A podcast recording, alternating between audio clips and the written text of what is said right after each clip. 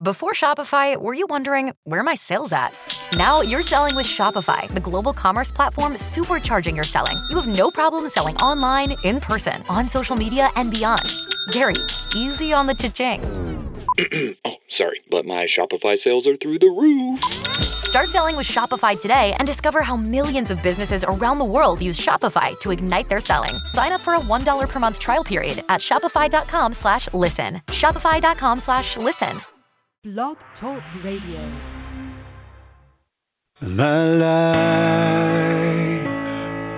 is leading me down the road that's so uncertain. Now I am left alone and I am broken. Trying to find my way, trying to find the faith that's gone. This time,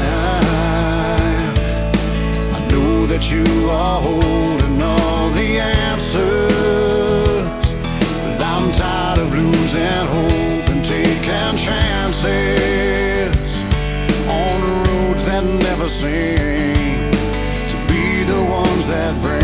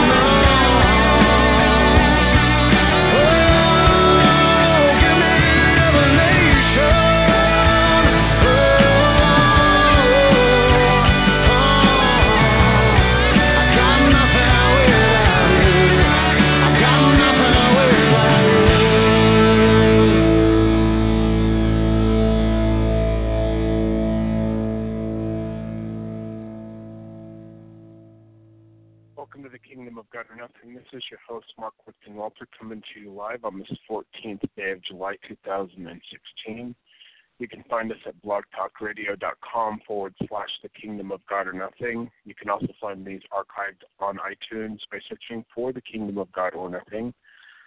And you can go to uh, thekingdomofgodornothing.com to read along with us. We will be reading 95 Theses by Ogden Kraut. Just click on his name and scroll down to 95 Theses. The guest call number is 516-387-1641. That's 516-387-1641. We're talking about the 95 changes that have happened in the LDS Church since the Restoration that was given through the prophet Joseph Smith. So we'll continue, or we'll just uh, continue the reading that we were doing last night. Uh, we've been going over this for quite a while. Let me see here. All right. So uh, we'll start with plural marriage being done away with, which is currently taught in the church, by the way. Let me just open up my book. I am reading on page 96 of 95 Thesis. If you're following along in the Ensigns of the Nations, we are on page 1453. We're on topic 69D, plural marriage away.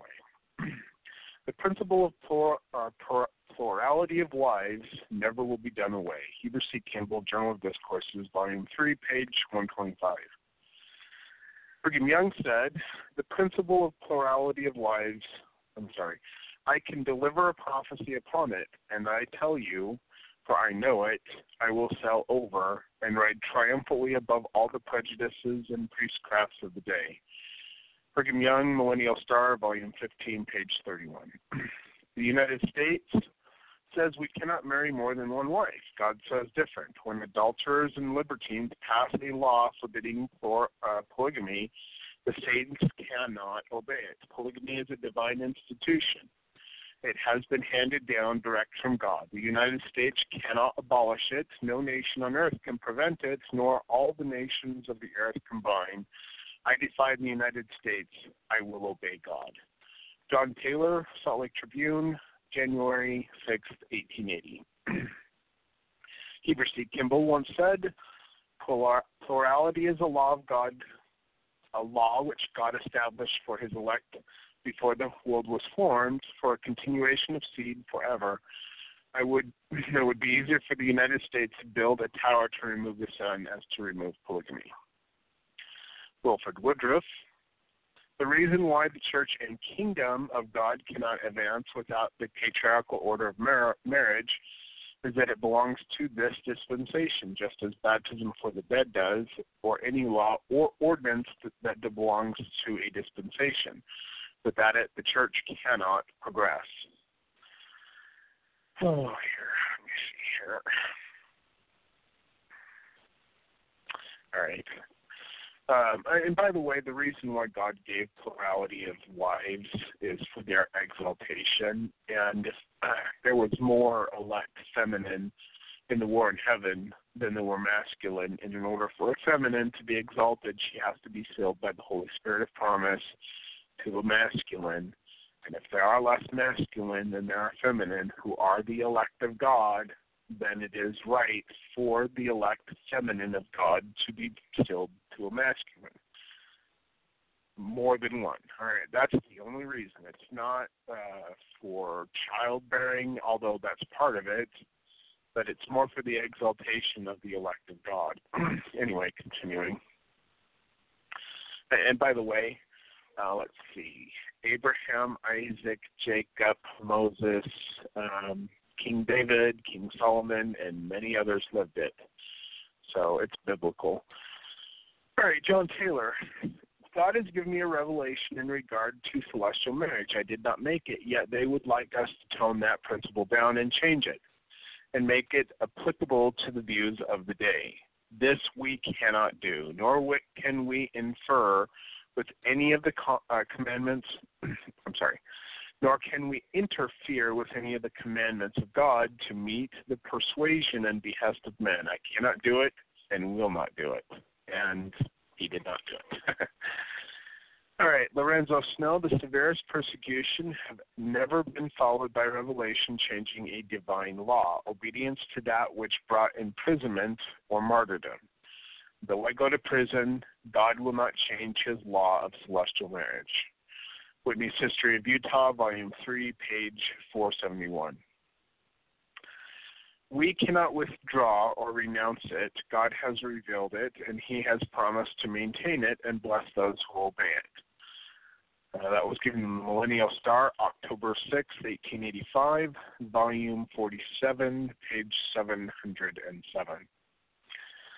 Joseph F. Smith, there are, however, enough witnesses to these principles to establish them upon the earth in such a manner that they never can be forgotten or stamped out. Joseph F. Smith, 1879, Journal of Discourses, Volume 21, page 10. Let's see here. In the Millennial Star, it says, "If all Israel will not sanctify, will not be sanctified by the law which their their Moses first offered them, they will peradventure receive the law of ordinances administered to them, not according to the power of an endless life." Men will be saved in the last days as in former days, according to their faith and willingness to receive the word of God and walk in it. Millennial Star, volume 16, page 36. Heber C. Kimball, you might as well deny Mormonism and turn away from it as opposed uh, as to oppose the plurality of wives. Let the presidency of this church and the twelve apostles and all the authorities unite with one voice that they will oppose that doctrine, and the whole of them would be damned. Heber C. Kimball, Journal of Discourses, Volume 5, page 203. Wilford Woodruff, we won't quit practicing plural marriage until Christ shall come. All right, and that was given May of 1888 in Manti, uh, the Manti, Utah Temple. You can find that in Historical Quarterly, Fall 1971, page 39 I'm sorry, volume 39, page 359. but today, the church says, so polygamy was given to the Latter day Saints by the Lord as a part of the restoration of all things. And now it was taken away by the Lord, which is a complete and utter lie. In both instances, the giving of this practice and its discontinuance was a divine act. It was not man. Marky Peterson, Way of the Master, Okay, Marky Peterson was an apostate apostle, right? have the master, page 52. Why would God restore something just to immediately take it away? And why would the saints sit there and say, oh, we'll live that in the millennium? Um, well, if you don't live the laws of God now, you're in a uh, disobedience to the laws of God. And I don't know. Uh, Joseph F. Smith Conference Report. We have announced in previous conferences, as it was announced by President Woodruff, plural marriages have ceased in the church. See, I want to say that we have been doing all in our power to prevent it or stop it. And in order that we might do this, we have been seeking to our utmost to find men who have been the agents and cause of leading people into it. so they started uh, persecuting the people who are actually trying to live God's higher laws. We find it very difficult to trace or trace them out. Um, but when we do find them, we and can prove it upon them, we will deal with them as we have dealt with others that have been we've been able to find.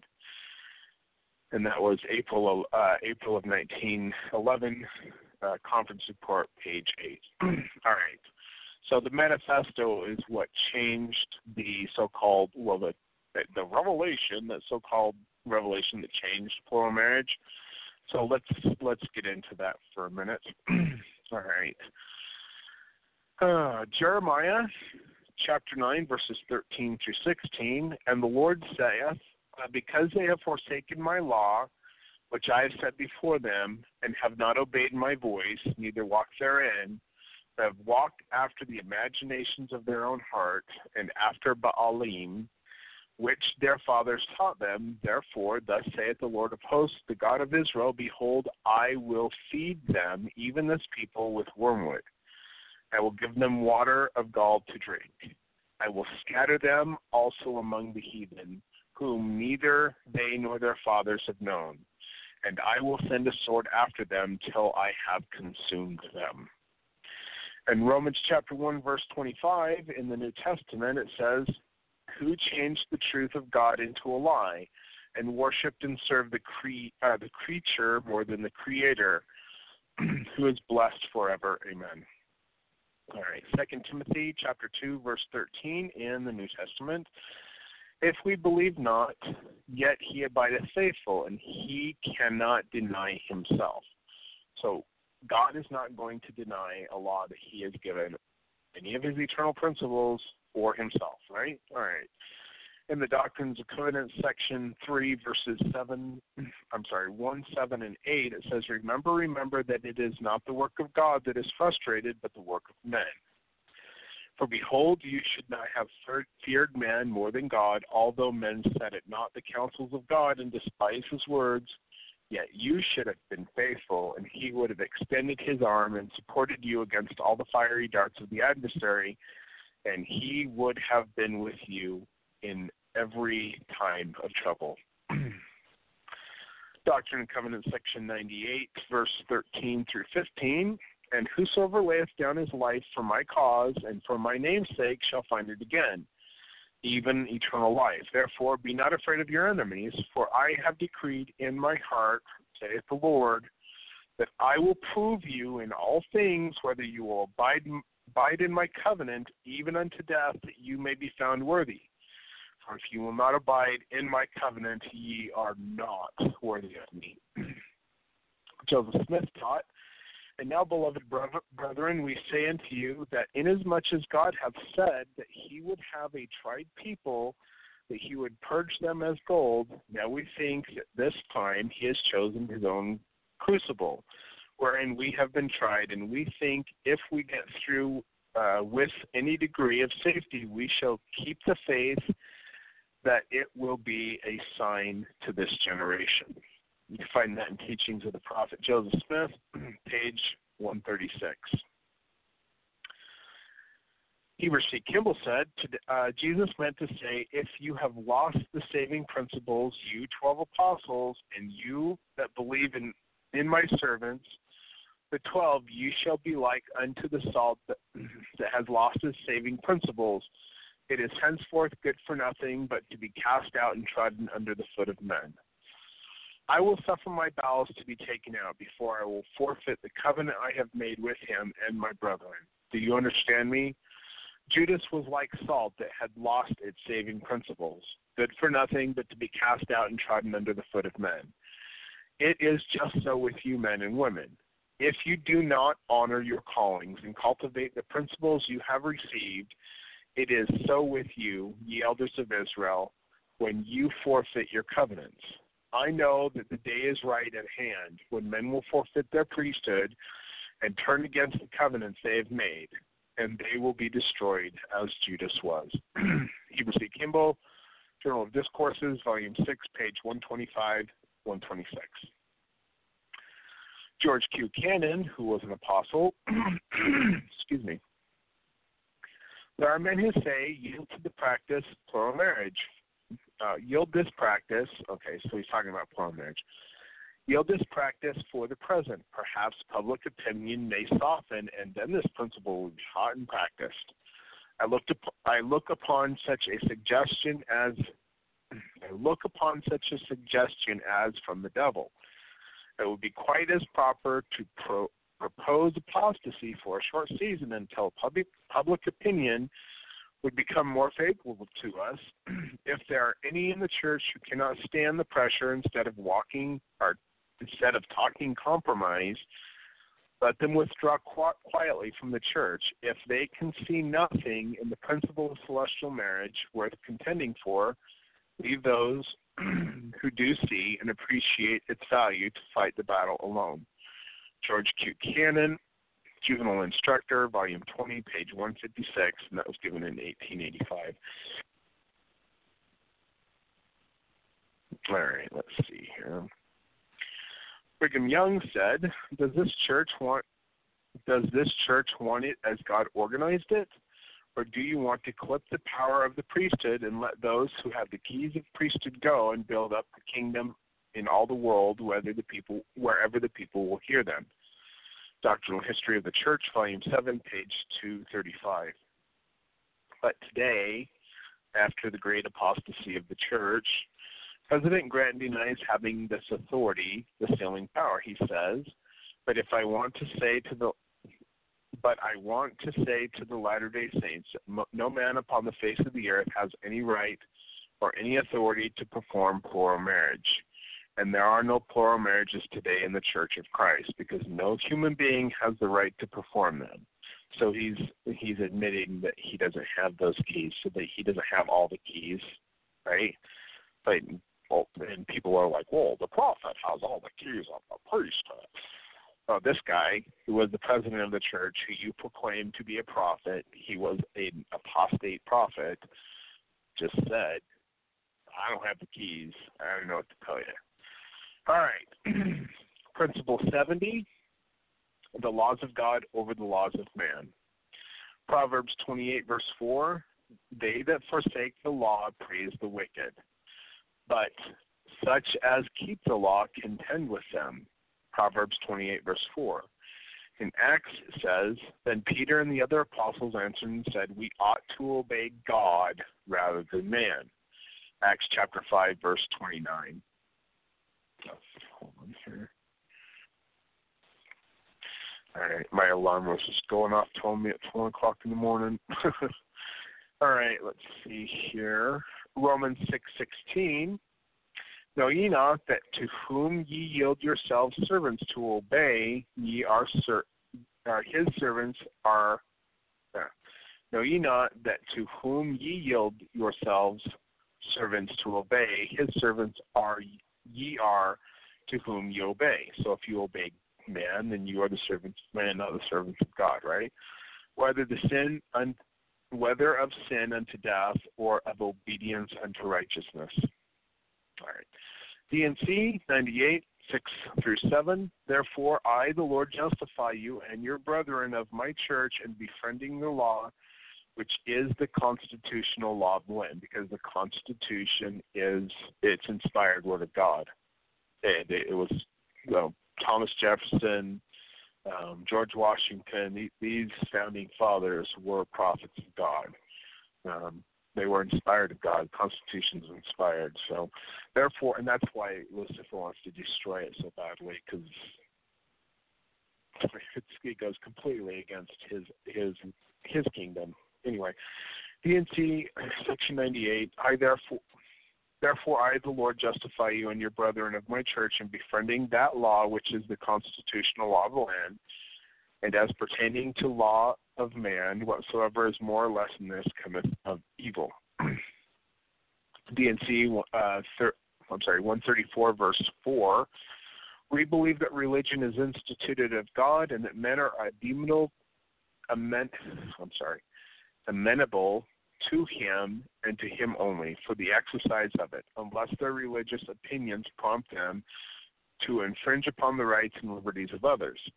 But we do not believe that human law has a right to interfere in, in prescribing rules of worship to bind the consciences of men, nor take form for public or private devotion. That the civil magistrate should restrain crime but never control conscience should punish guilt but never suppress the freedom of the soul. End quote. That's DNC section 134, verse 4. Brigham Young said, Do you think that we shall ever be admitted into a, uh, as a state into the Union without denying the principle of polygamy? If we are not admitted until then, we shall never be admitted. Brigham Young, Journal of Discourses, Volume 11, page 269. Let's see here. But okay, so that's the way it was. Now this is the way it is today. um, all right. The apostate apostle Mark. Peterson said, "Finally, we uh, we are in honor, uh, we are honor bound to the government. So he serves the government. Therefore, the government is his master, not God. We're honor bound to the government and people of the United States upon a consideration we have fully received, statehood." To discontinue the practice of polygamy or plural marriage, the Latter day Saints will not violate their plighted faith. Uh, okay, whatever. Statement um, by Grant, Ivins, and Clark. Oh, that was the uh, first presidency. Uh, the seventh president of the church, Heber J. Grant, Ivins, and Clark were his uh, counselors, I think. Anyway, that was it, In the Way of the Master, written by Mark E. Peterson, page 63. All right, and uh, oh, I'm not even sure. C O N T period, volume 13, page 197. I don't know where that is. Conference report? No, that's not it. Anyway, I'm just going to read it. When the manifesto was given, the church wrote Washington, D.C., we have voluntarily put aside some things that we have always felt a sacred principle to be in harmony with those not of our faith. So well, that scripture, there's a scripture that says, uh, if you are friends with the world, you're enmity or in opposition with God. Mm, you give up the principles and laws that God has given you to be friends with the world, and you become an enemy to God. Oh, all right, we're going to get into something a little bit different, but it's it's pretty interesting. But this is uh, this was part of the Torah, um, the law of God back in the old days. Um, it's called raising seed unto a brother. This is Principle 71. If brethren dwell together and one of them die and have no child, the wife of the dead shall not marry without unto a stranger her husband's brother shall go in unto her and take her to wife, take her to him to wife, and perform the duty of a husband's brother unto her. Now, you can find that in Deuteronomy chapter 25, verse 5. See also Genesis chapter 38, verse 8, and Ruth chapters 3 and 4. Because Ruth went to, uh, her husband died, I guess, Boaz, or I don't know. It's been too long since I've read Ruth. Anyway, we'll continue on. In Matthew chapter 22, verse 24, it says, Now there were with us seven brethren, and the first, when he had married a wife, deceased. And having no issue, he went, or he left his wife unto his brother. That's interesting. So there were seven, uh, let's see. And now there were with us seven brethren, and the first, when he had married a wife, died. And having no issue or no children, he left his wife unto his brother. sounds like property management. That, but this is the gospel. I mean, uh, this this was the Torah. So, and they still live the Torah in the New Testament. All right, it wasn't done away with. Um, Matthew chapter 22, verse 24. Joseph Joseph Young said, Suppose therefore we get rid of some of our selfishness and be willing, if proper, to take the wife of some faithful brother who has passed behind the veil and raise up posterity unto him. If we can do this in uh, connection with other duties which have, have to be performed, we shall be uh, doing good for others as well as ourselves. So, one of Joseph Smith's plural wives was Eliza Roxy Snow. And when Joseph Smith died, she was given to her, she was given to her brother uh, through the law of adoption, but brother Brigham Young, and he became her new husband. And uh, anyway, but that was Joseph Young. You can find that in Journal of Discourses, Volume Six, page uh, 242. Actually, I'm going to open up a chat room for the little bit that we're going to be on here for. So if people want to ask questions that are appropriate, they can ask questions. All right, it's uh, it's opening up. So all right, let's see here. I am always delighted when I hear President Taylor speak as he did this morning on the principle of brothers taking their brothers' widows to wife there are many young women among us pining away that should be mothers in Israel, that should be raising posterity, because so they should be having children, because that's what they want to do. That's natural for women. But actually, it's natural for men too, because men. Well, I mean, I love my children to death, and I want more of them. So, and we'll take a call here. Area code uh, nine four one. I'm going to bring you up here if you want. Uh, hey, go ahead. What's your doing? question or comment? Hey. Uh, my question is, where do you get this information from that you're reading from on the show? Um, we're reading a book called 95 Thesis, and you can find that to read for free online at thekingdomofgodornothing.com. Um, you go over to the there's like a bunch of tabs up on the top. You just click on Ogden Kraut, and then you can scroll down and find that book. It's in alphabetical order.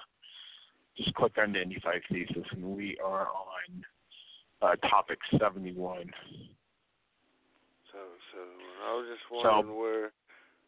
Yeah, I was wondering where you get the information from. Is it something that is hard to find? Well, I mean, I'm reading a book that somebody else compiled. Ogden Kraut was the author of the book, but he's basically he compiled lots of scriptures and lots of quotes, and you know he compiled them into this book over a period of two or three days. Of course, I think he, well, he knew them before, but I think he wrote it back in the 70s. But uh, according to his son, who's my friend, uh, the spirit just came upon him and he started writing, and he just was able to compile this. But um, it gives all the references to the scriptures that are being used. Um, but the first mention of this type of thing was in Deuteronomy chapter 25, verse 5 and it talks about if a if a a husband dies, that the wife should be given to her brother so that the brother can raise up children unto the dead husband, like for his posterity, so his line doesn't end with, uh, you know, at his death. It actually can go on. So it's I think it's kind of like the law of adoption, but I'm not really sure. I mean, I don't know that much about this particular law. Um, I know about it, and I think it's interesting. But uh, yeah, that's so that's where we're reading this from. You say you can find it on your website. Do you promote it, or is that something the Mormons do?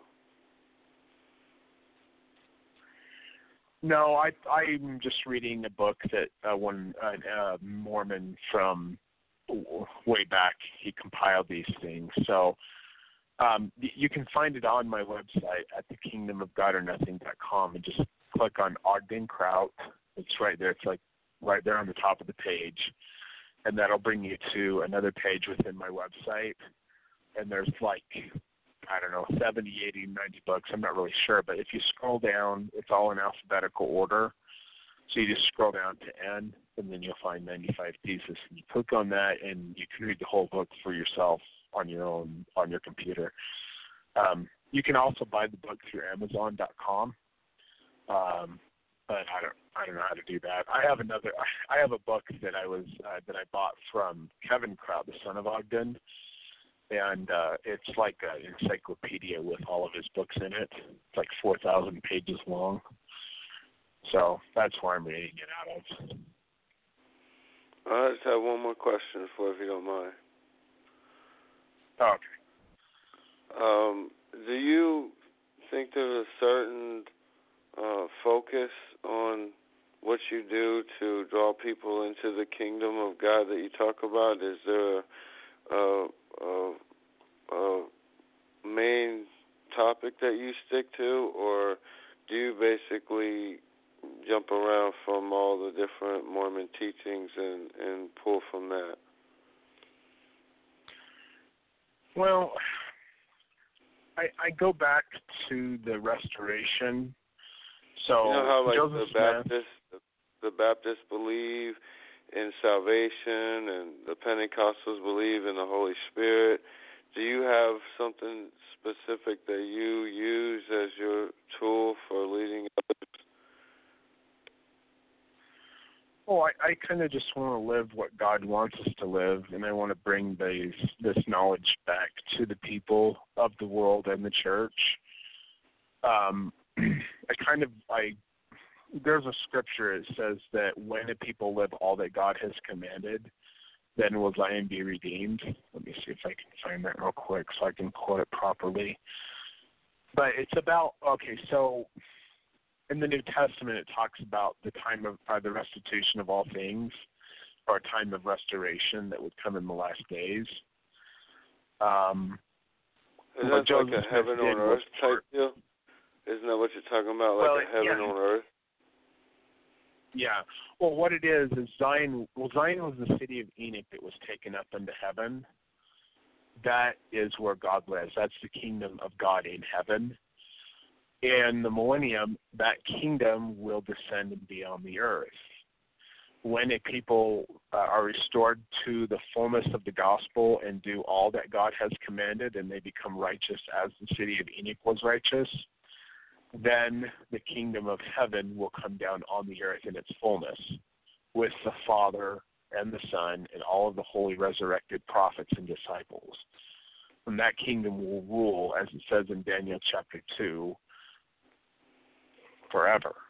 That's what, we, but there has to be a people that are is willing to turn to God and to turn back to all of His holy commandments, keep all that He has given. Um, well, there's some things that have been done away, uh, like the law of Moses has been done away, but the feasts and the festivals and the true proper Sabbath, they've never been done away with. God fulfilled the law, he didn't do away with it. So there's sacrifices and stuff that happened before the law of Moses was given that should be lived today. Um, but the sacrifice that Jesus Christ gave to us, that has been fulfilled. But there are other laws that have not been fulfilled. So it's up to us, uh, his saints on the earth, to actually live all that he has commanded so that we, as a righteous people, are worthy to receive the kingdom of God. And then when that happens, Jesus Christ's prayer will be fulfilled when uh, when he said you should pray and say, um, you know, thy kingdom come, thy will be done on earth as it is in heaven. Because today his kingdom is not on the earth. I mean, portions of it are, but not his kingdom. The the heavenly kingdom that comes down on the earth that that will be during the millennium but we have to be able to be worthy to live it.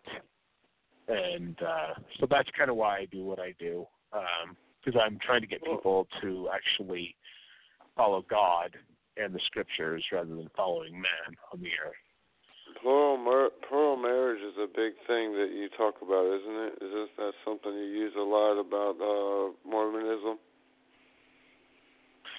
Yeah, it was um, during the days of Joseph Smith. It was kind of a secret thing that they were doing because they Joseph just knew that people couldn't handle it. But as part of the restitution of all things, uh, and it would be brought back in the last days. Um, people like Abraham, Isaac, Jacob, Moses, uh, King Solomon, King David, and many other prophets actually did live the law of plural marriage uh, a lot of people don't understand it, and I didn't either for a long time. And I studied as much as I could about it, but I didn't understand it. But finally, when I asked God about it, I was taken up and shown a vision of the eternities, and I was shown that in order for the elect race, or basically, okay, so during the war in heaven, you had everybody, and you had two plans. You had the plan of salvation and the plan of damnation Lucifer was over the plan of damnation. Jesus Christ was over the plan of salvation. Lucifer, his plan was that we would come down on the earth and experience life in mortal bodies, but he would control everything that we did so that we would not be able to um, have experiences um, and not be able to progress, but we would be damned um, under his law. But we'd all make it back um, the plan of salvation was that Jesus Christ would allow us to have free agency so we could make mistakes and learn from them. But if we turn to Him, He would absolve us of His sin, or of our sins, uh, pay for them basically in the Garden of Gethsemane upon the cross, and we would be able to progress uh, further and have further light knowledge and all that. So um, when the plans were presented, um, most people thought that Lucifer's plan was pretty all right, you know, but they didn't realize that in order to experience and to gain full understanding, you have to actually make mistakes and then, you know, correct yourself and, and grow in that learning process. And so uh, many of the elect, um, and they were elect because they always stayed with Jesus Christ, like Michael and like myself, others, we realized um, why Jesus and why this plan was better for us so that we could progress. So we taught that to the others. Now, because there there were many more elect feminine than there were masculine.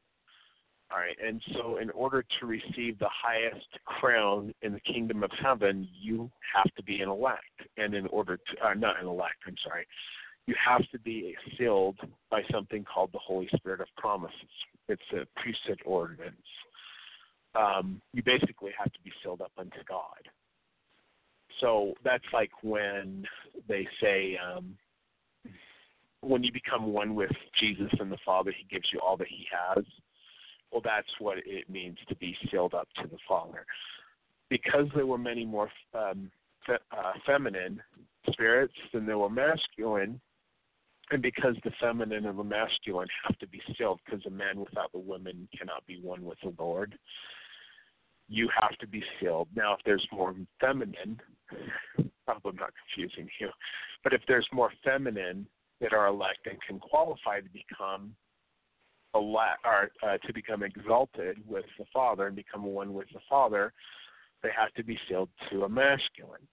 That's why God uh, allows, or actually, that's why God ha- has the prophets living plural marriage. Um, that's why Abraham, Isaac, Jacob lived it. Um, that's why King Solomon lived it. That's why Moses lived it. It was for that reason. Now, God, through the restoration or the restitution of all things in the last days, um, has, you know, brought this law back because the Scripture says, "When a people live all that I have commanded, then Zion from above come down, the city of being will come down, the church of the firstborn will come down out of heaven and take its place upon the earth. So, um, so in the last days, we have to get back to what God has uh, told us to to live, and if we don't do that, then we won't be worthy to come into His kingdom. So we have to do more than just know about it. We actually have to live these laws. That's why God um, so that's why I talk about plural marriage because um, the United States made the church give plural marriage up back in the 1890s, but God never issued a command for that to happen.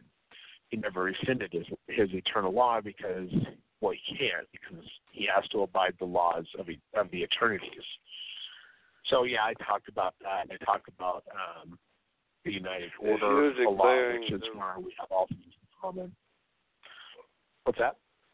If you're declaring the restoration of all things, don't you think you're getting ahead of yourself, or are you saying what's yet to come?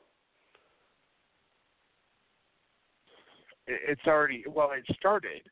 It already started with the prophet Joseph Smith, but it stopped because of the wickedness of the people. So um, God commanded there to be temples built, and they did build a temple in Kirtland, Ohio um, but then there was an apostasy, and he told them to build another temple, which they didn't do. And then he told them to build another temple so that the Father could come into that temple and restore everything to them and his full power, like the priesthood of God, the Father. But they didn't so you do say it. the restoration um, has already started. Is that what you're trying to say? It has. It already, already started, uh, but there was a time because of this disobedience of man that it was uh, kind of put on uh, pause for a while. Um, I can't remember where the scripture is, but Jesus talks about how he will hide his face uh, from us for a little season. Well, the reason he did that was because of the wickedness of the people. He basically cursed them, and everything was put on pause uh, for 160 years or four generations. So, um, that uh, was started in uh, let me think 1844 when the prophet was taken away from the people because he was murdered uh, by militia and the government of the United States, and uh, that was the beginning of the cursed time, or the four generations basically pause. And in the spring of 2003, um, he started it up again, basically. So, like, you're seeing a lot more people all around the world seeing visions of Jesus Christ, uh, having heavenly manifestations, being taught, given the gift of prophecy. You know, a lot of of the spiritual gifts are coming back, and that's part of the restoration as well. Um, but one of the things that happened in 2003 was I myself while praying about what it meant to have your calling and election made sure, and it talks about that a little bit in the book of First or Second Peter. I can't remember where, but I wanted to know because Peter said that that's what all saints should strive to have their calling and election made sure. So, but it doesn't tell you in in the uh, New Testament or the Old Testament what that actually means. So, you know, I know that God says if you lack wisdom, ask Him, and He will give it to you. And I know that He does because He has given me many revelations and shown me many visions um, so I can understand what he's talking about. Well, um, in the spring of 2003, I was asking God what it meant to have your calling and election made sure, and I was taken up in the spirit. Um, I was taken up by the spirit uh, in the flesh to a high mountain, kind of like Moses was. A little different though, but anyway, I was taken into a temple of God, and I saw the Father and the Son face to face and uh, when I saw the Father, I fell down on my face before him. And he uh, commanded me to get up, and he opened his arms to me, and I embraced him. I felt his flesh. Um, I also embraced Jesus Christ, and I felt his flesh. And he gave me the fullness of the priesthood, and I'm his witness. Um, that's amazing. I don't know. If, I know there's a lot of.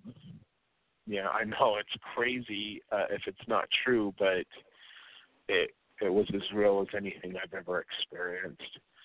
So and like when I was with them, it was just like his love was just magnified by infinity. I mean, it was so powerful, it was overwhelming. I have one more question so, before you get off the phone. Can I ask you one more question? Okay. Sure. If this restoration that you speak of is already started, then what's the need for it to be preached? Well, if people don't know about it, then how are they supposed to do it?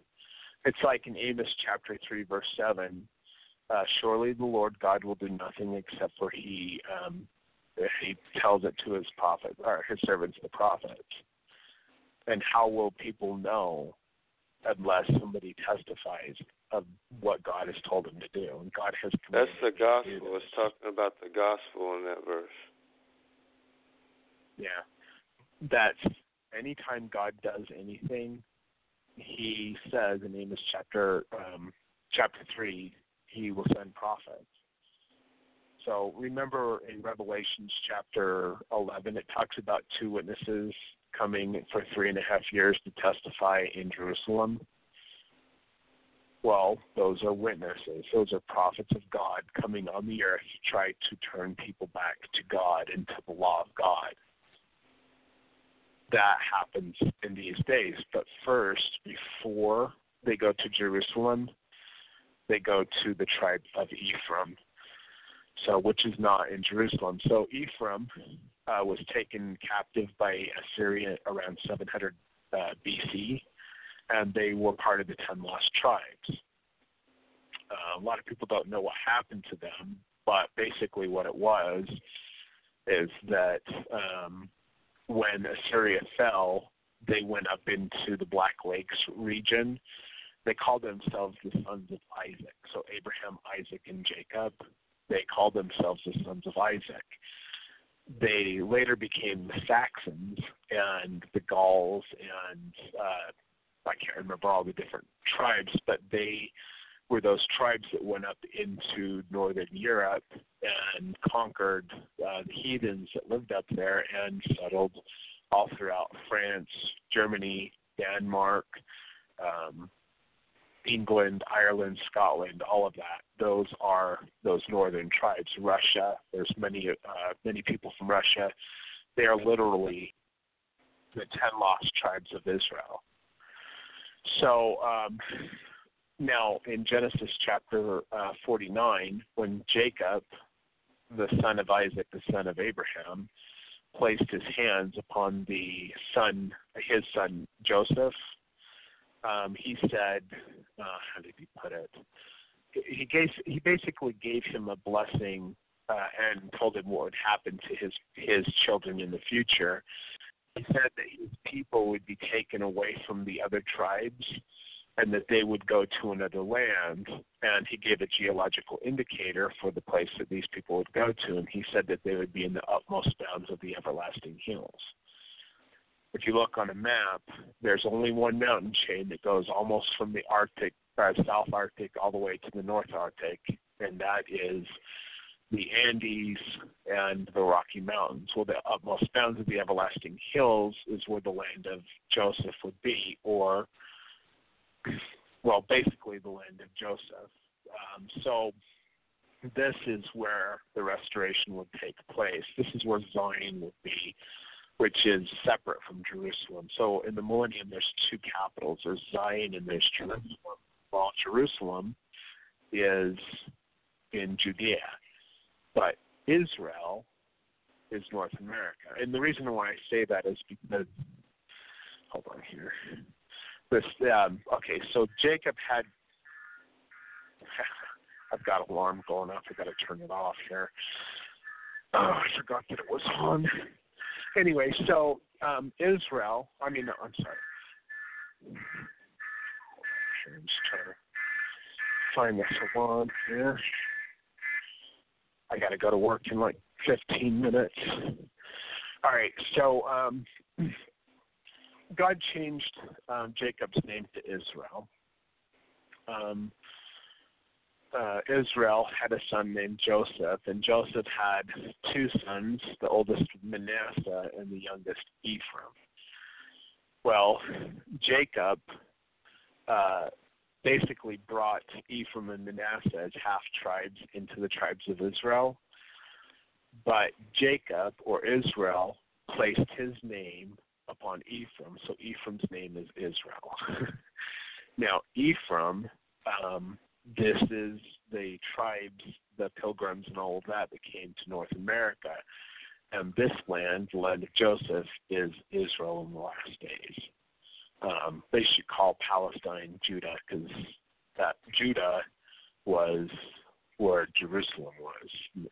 That wasn't called Israel until these last days, anyway. Um, but so uh, Israel had the birthright, or the tribe of Ephraim had the birth, birthright, but they would be taken into the utmost bounds of the everlasting hills, which is North America. Anyway, but they would have they would be the ones that had the birthright and the right to the restoration uh, to bringing all things back in order, and I'm one of those people. And I don't know. I think I'm going off on the tangents. There's so much to like to talk about, you know. Did you have any other questions? No, that was my last question. I was just trying to point out the fact that God gave the gospel to men to preach but he did say never add to it or take away from what was written. Oh, well, that's true. In Deuteronomy, he said not to add to or take away from the law, the Torah. Um, and in Revelations, uh, last chapter, he said, "Do not uh, add to or take away from this revel or this book or this revelation."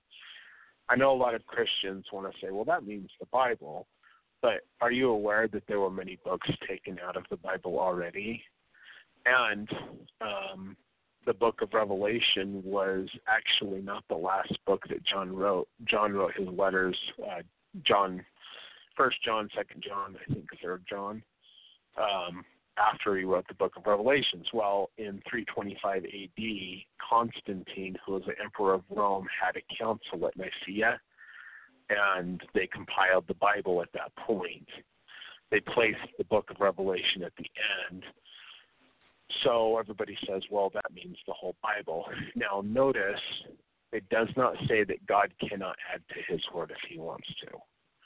And it does not say that God cannot bring back those former um, scriptures that were taken out of the Bible if he chooses to, because there's many more prophets and many more scriptures than what is in the Bible.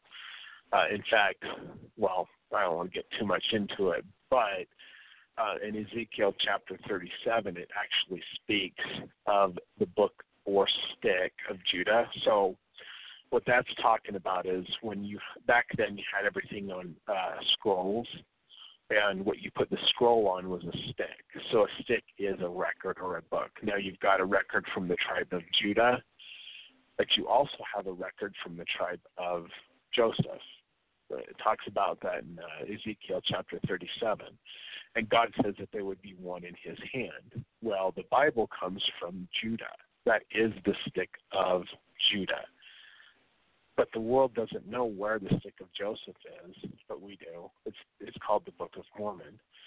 Um, in Isaiah chapter 29, he speaks of uh, this record coming forth, and he gives an indicator for for the time in the world when you would see this record come forth. He said that Lebanon would then be esteemed as a forest. Well, um, when Israel was made into a nation after the Holocaust, Lebanon planted one tree for every Jew killed in the Holocaust.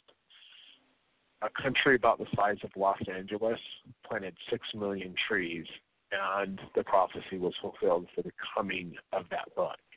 That that's the the the record of the tribe of Joseph. So the whole world would reject the Book of Mormon, but I would ask them, where's the record that was prophesied to come forth from the tribe of Joseph? Because Judah, the, the Bible comes from Judah alone, not from Joseph. So. The Bible actually is inspired by the Holy Spirit, and it says not to add to. Well, I know, but it comes. Book of Revelation. It comes I know, but it comes from prophets from Judah. It is the record from the tribe of Judah. The Book of Mormon, which is the stick of Ephraim that is spoken of in Ezekiel chapter 37, comes from prophets which were of the tribe of Joseph, which was one of the other sons of Jacob. It is the Word of God as well.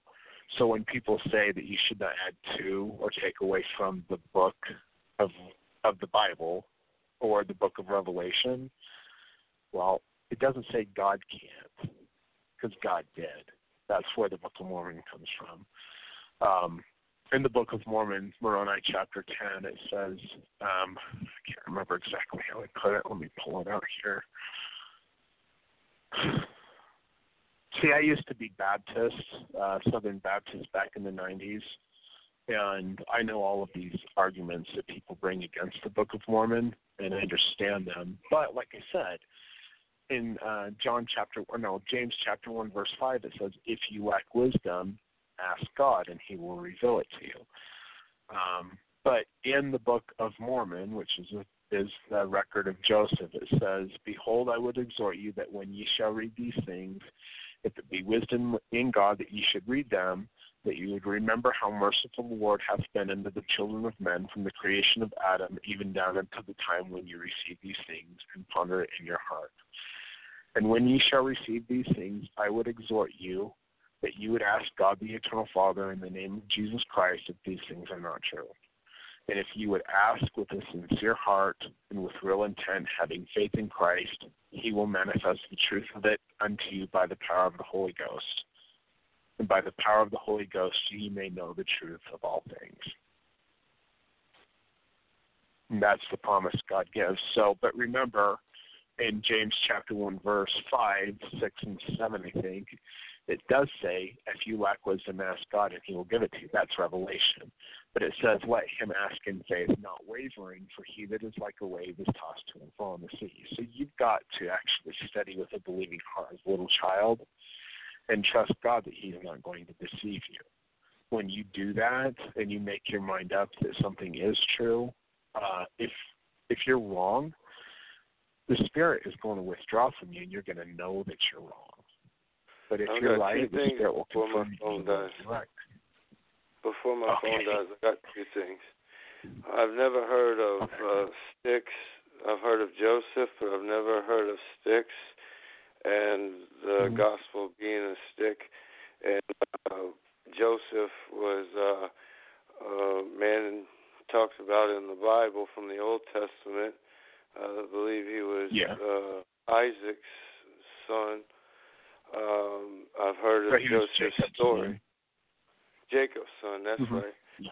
But the Yeah. Book of Mormon, I've known to be of the Book of Mormon, and you don't claim the Book of Mormon as a Mormon.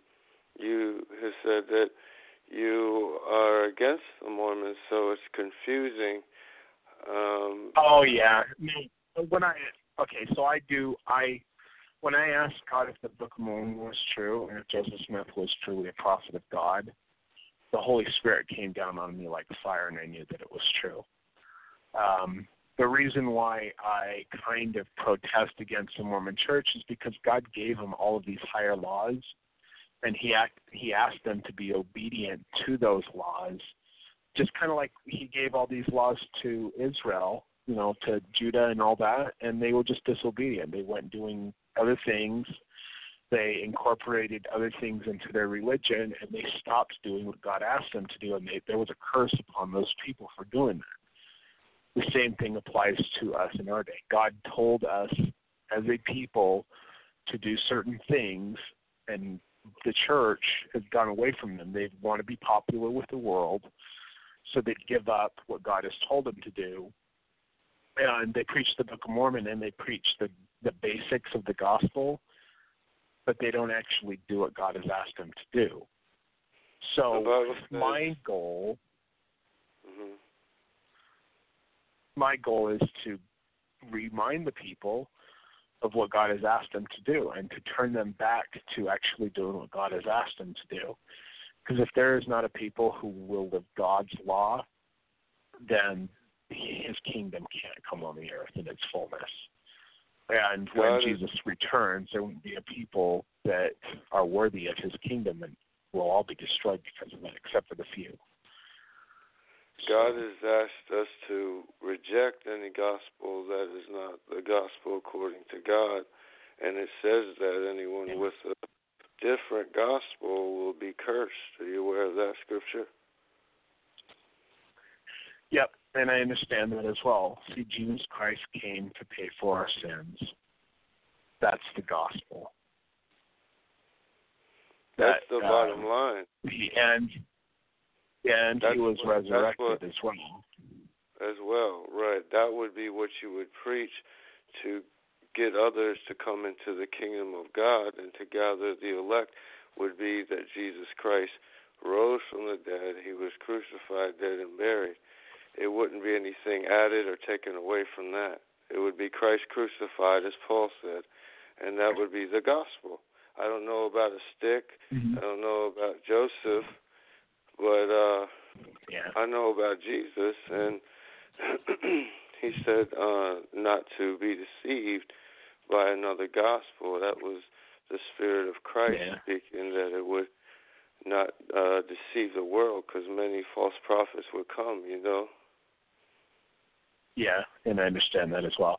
That's why God told us to be believing as little children, but to go to Him. So if my children come to me and ask me about some that they're something that they are learning, I'm going to teach them what I know about it. But our Father knows all things.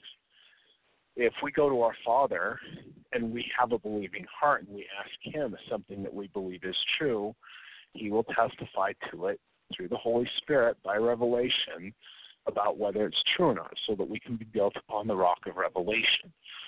Now, um, in Galatians chapter 3, verses 22 Well, and let me- 23, let me it gives us the fruit of the Spirit. Let me jump in Mhm. here real quick because my phone is about to die out. My battery's low. So I want to say one more thing. I hope you see my point tonight about the false gospel because if I'm not saying the Book of Mormon is right and that Joseph Prince is right, I don't believe in anything other than what I was taught. That's the gospel of Jesus Christ. Yeah. But if you're not even mm-hmm. preaching under the teachings of the Book of Mormon, of the Mormons and their congregation, you have disqualified yourself. well, the reason why I teach the way I do is because the Mormons already accept the resurrected Jesus Christ. They already know about that. But the but the the way God wants us to live, they've rejected the way that God is God wants us to live. He wants us to get back to actually living the commandments, to living the uh, well, not the Torah, but the laws of God, the um, the things that He has asked us to live in the last days, and how He's asked us to live it as part of the restoration of all things. He's made the commandments in the LDS Church. They accept Jesus Christ as their Lord and Savior, as a resurrected being who paid for their sins in the Garden of Gethsemane and sealed it upon the cross. You're, you're and that's, that's book. good that they do that. You're rejecting them, though. You're using their books, but you're rejecting their teachings. It doesn't add up. You know what I'm saying? Well, no, I'm not. No, I don't think you understand. I am restoring, or I'm trying to bring back the original teachings before it was perverted by the concepts of man. That's what I'm doing. I'm not I'm not trying to I'm trying to get the people to understand or to remember what the prophets have given to them already. And if if they don't if they keep on going after the ways of the world, then they'll be rejected, you know, in the kingdom of God. So what I want what I would like to do and what the reason why I spend so much time on these radio programs it's because I want people to actually do what God has asked them to do. That's that's why I do what I do. And the reason why I don't get into the basics is because they already accept the basics. But if God has commanded them to do certain things and live certain ways, and the people don't do it, they're under condemnation, and there's a curse that comes along with that. And they'll receive uh, an inheritance in the kingdom of heaven, but the highest blessings are given to those who are obedient. So God paid for our sins, and we can all come into in heaven through the atonement. But remember, he talks about many mansions and many crowns, many thrones. Well, if we want to be given those higher blessings, it's more than just accepting Jesus Christ as our Lord and Savior. It's actually doing what He has asked us to do. And if people won't do it, then He can't bless us. And if the people don't remember what He has asked us to do, you know, because basically a whole lot of precepts of men have gotten into the gospel in every church, including the Mormon church. That's why there's so many different churches, and that's why there's so many different gospels. Because that you know, like some people preach Jesus Christ as a spirit, some people say that he has a body of flesh and bone. Uh, you know, people have different ways of baptizing, even though in Ephesians chapter four it says one God, one faith, one baptism. You know, um, you know, if a prophet is not on the earth, he can't correct the people, or that God, God uses prophets to correct the people. So that's what I'm doing. I, I proclaim to be an eyewitness, an apostle of Jesus Christ. I've had him lay his hands upon my head and give me that authority, and I'm a prophet. And this is the mission that God has asked me to do. And I might be a false prophet, but, and you can't know unless the Holy Spirit lets you know. And, and you should never follow any man. You should hear what they have to say and ask God if it's true after you've studied it out. When you know by revelation that somebody is a true prophet, then you hear them. But you don't just listen to everything they say. You have principles that the prophet is commanded to teach, and you get revelation for yourself on each principle. By doing that, you are built upon the rock of revelation where you can never fall.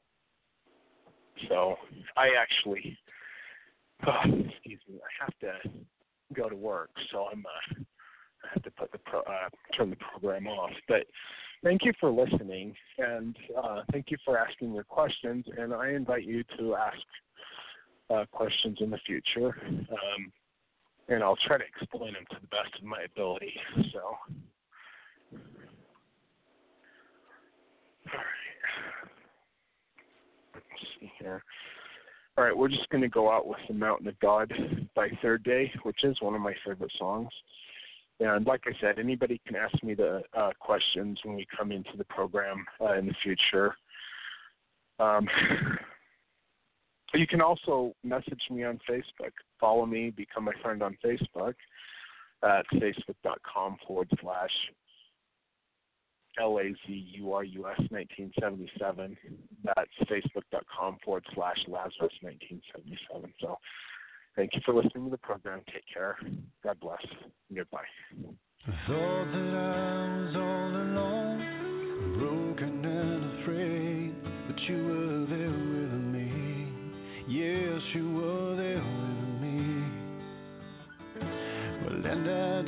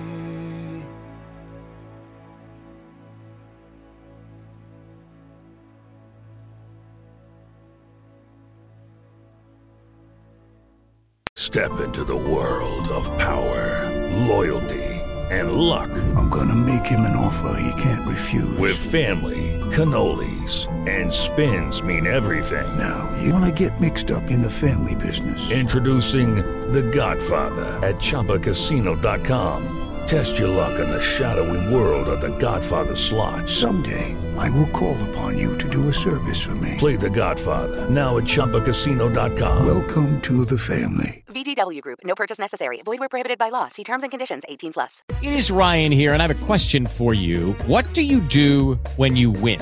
Like, are you a fist pumper, a woohooer, a hand clapper, a high fiver? I kind of like the high five, but if you want to hone in on those winning moves, check out Chumba Casino. At ChumbaCasino.com, choose from hundreds of social casino style games for your chance to redeem serious cash prizes. There are new game releases weekly, plus free daily bonuses. So don't wait. Start having the most fun ever at ChumbaCasino.com. No purchase necessary. Group. Void were prohibited by law. See terms and conditions. 18 plus.